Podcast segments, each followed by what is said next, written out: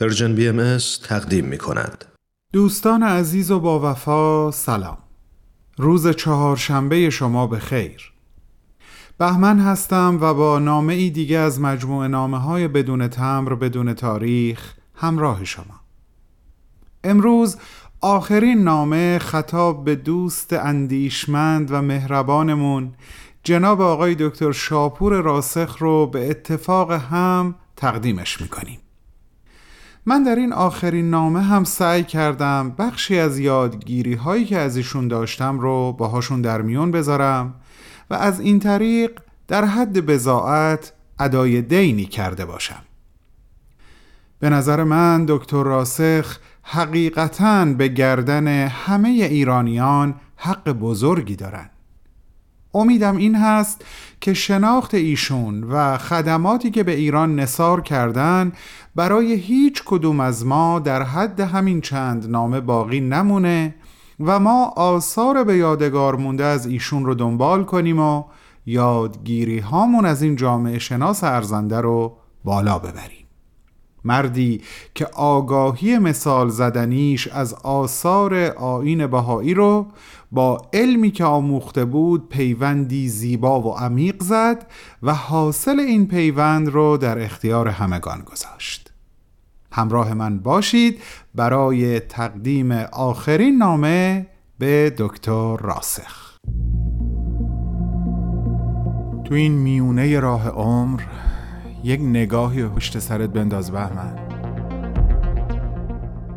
پشت سر حرفای دلتو توی این نامه ها به اونها پر از یاد و خاطره رنج ها و شادی ها ها و دستیابی ها از آثارشون. خیلی از اون آدم ها دیگه تو این دنیا زندگی نمی‌کنن تأثیری که روی تو یا بشینی براشون نامه میشه. اما در عالم خیال نامه تو می‌تونی اونها رو براشون بفرستی.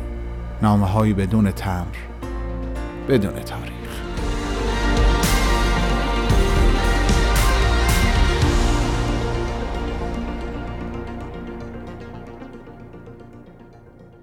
دکتر راسخ عزیزم درود بر تو.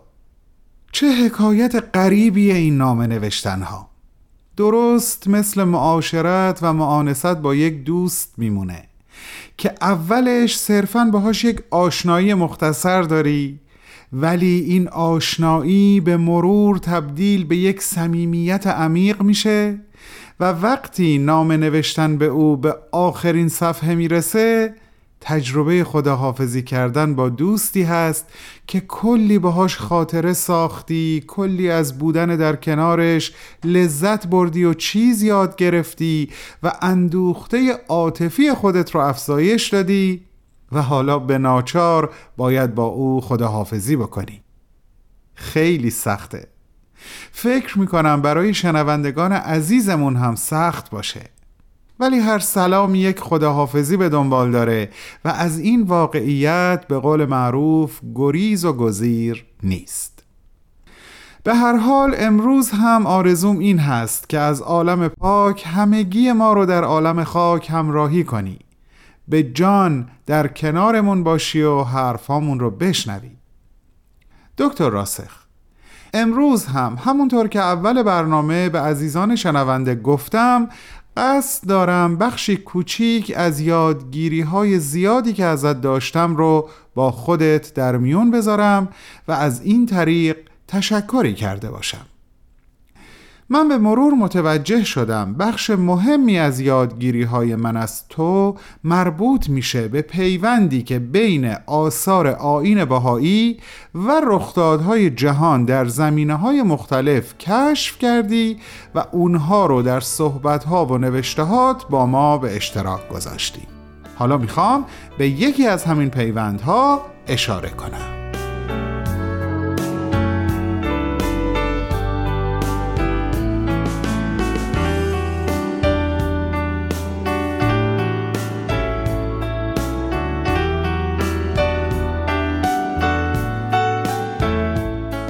در یکی از سخنرانیهات قسمتی از لوح یا نامه ای که حضرت بهاءالله شارع آین بهایی خطاب به ملکه ویکتوریا صادر کردن رو نقل به مضمون می‌کنی. با اجازت اون مضمون رو اینجا تکرارش می‌کنم بعد صحبتم رو ادامه میدم. البته همونطور که خودت هم در سخنرانید اشاره می‌کنی اصل این اثر به یادگار مانده از حضرت بهاءالله عربی هست که مضمون بخشی از اون به فارسی از این قراره. ای گروه پادشاهان ما شما را می بینیم که هر سال بر مخارج خود می افزایید و آن را بر مردم تحمیل می کنید این جز ظلمی بزرگ نیست. میان خود صلح برقرار کنید. در آن صورت محتاج به فراوانی سپاه و کسرت مهمات نیستید. مگر به اندازه ای که به آن ممالک و شهرهای خود را حفظ کنید. ای گروه پادشاهان با هم متحد شوید. چه به این اتحاد تندبادهای اختلاف در میان شما ساکن می شود و مردم و اطرافیان شما آسوده می شوند اگر شما از صاحبان معرفت هستید. این بخش از لوح حضرت بهاءالله خطاب به ملکه ویکتوریا که نقل به مضمون شد رو در ذهن داشته باشیم و بریم سراغ رخدادهایی که در جهان ما انسانها سالها بعد از صدور این لوح اتفاق افتاد. ازت آموختم اندیشه تقلیل یا محدود کردن تسلیحات نظامی اولین بار به ابتکار تزار روسیه اتفاق افتاد که منجر به تشکیل دو کنفرانس لاهه در سالهای 1899 و 1907 شد اما متاسفانه به جایی نرسید. به دنبال اون در سال 1919 عهدنامه ورسای امضا شد که نخستین اقدام عملی در راه حصول محدودیت عمومی سلاحهای جنگی به شمار می رفت و تعداد نیروهای قشون آلمان رو محدود می کرد. در فوریه سال 1932 در ژنو یک کنفرانس خلع سلاح منعقد شد اما سال بعدش به دلیل استعفای آلمان از عضویت مجمع اتفاق ملل مذاکرات بی سمر موند و بعد دیدیم که چه پیش آمد و چه فجایعی رخ داد. اما بعد از اتمام جنگ جهانی دوم موضوع خلع سلاح همیشه مد نظر سازمان ملل متحد بوده و هنوزم هست. و اما یونسکو یونسکو کوشش بسیاری در به امضا رسوندن یک میثاقنامه مبنی بر منع کامل استفاده از سلاح‌های شیمیایی کرد که بالاخره در سال 1993 میلادی 154 کشور جهان اون میثاقنامه رو امضا کردند.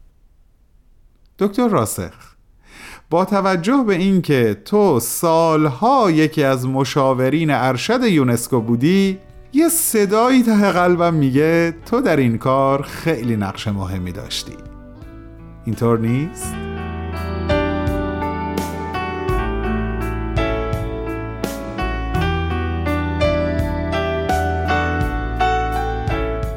در این چند دقیقه ای که از این آخرین نامه باقی مونده باز هم دلم می‌خواد از تلفیق هایی صحبت بکنم که بین مفاهیم مختلف یا کشف کردی یا خودت به وجود آوردی و در اختیار مخاطبین آثارت قرار دادی.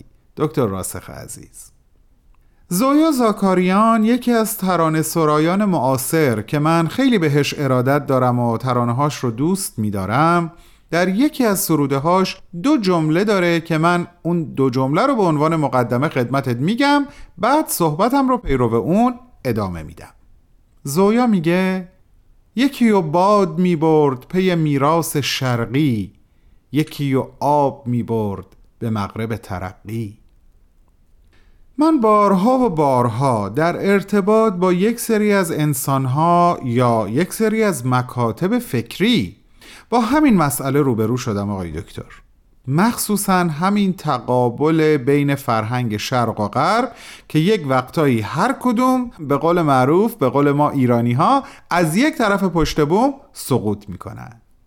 درست در بهبوهی که دانشمندان و فلاسفه‌ای در غرب همه عالم وجود و انسان رو در مادیات خلاصه و تعریف می‌کردن و از طرفی در شرق هیچ اعتنایی به جنبه های مثبت ترقیات مادی و علمی و صنعتی دنیای غرب نمی‌شد و حتی مردم را از فراگیری اون باز می داشتن حضرت بهاءالله به دنیا اعلام کردند که سعادت حقیقی تلفیقی از مادیات و معنویات هست. خودشون و فرزندشون. حضرت عبدالبها در آثار متعدد به این حقیقت پرداختند که مدنیت مادی و مدنیت معنوی مکمل هم هستند و هر دو منشأ سعادت و ترقی عالم انسانی. همه اینا رو گفتم تا به اینجا برسم که باز هم از تو آموختم که جامعه شناسی بزرگ به نام پیتیرین سوروکین که آثار متعددش در نیمه قرن بیستم معروف خاص و عام شد برخلاف بسیاری از بدبینان که امیدی در آینده نمی‌دیدن در دو اثر معروفش یکی بحران عصر ما و اون یکی تحقیق در پویایی های اجتماعی و فرهنگی به روشنی بیان می‌کنه که تمدن آینده تلفیقی از حس و عقل و شهود خواهد بود. به عبارتی روشنتر مادیت و معنویت با هم تلفیق خواهند شد و اصل یگانه ای خواهند ساخت که تمدن بشر رو شکل خواهد داد. ممنونم به خاطر این همه یادگیری که ازت دارم.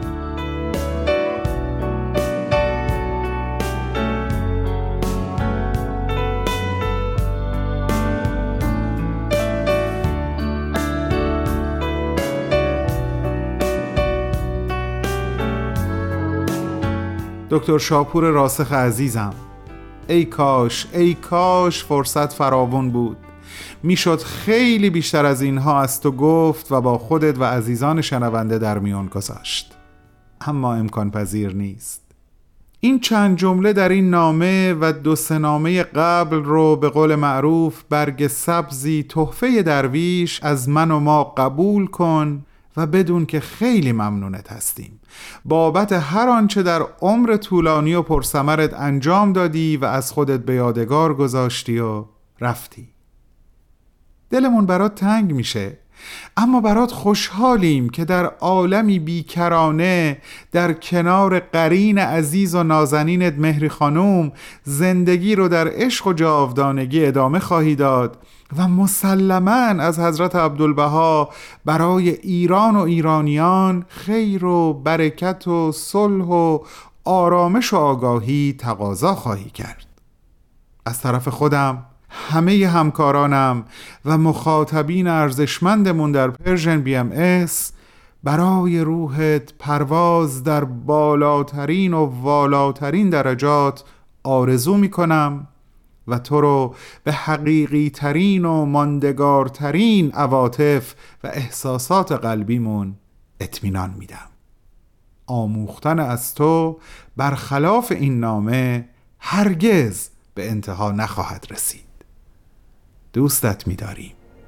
خدا نگهدار.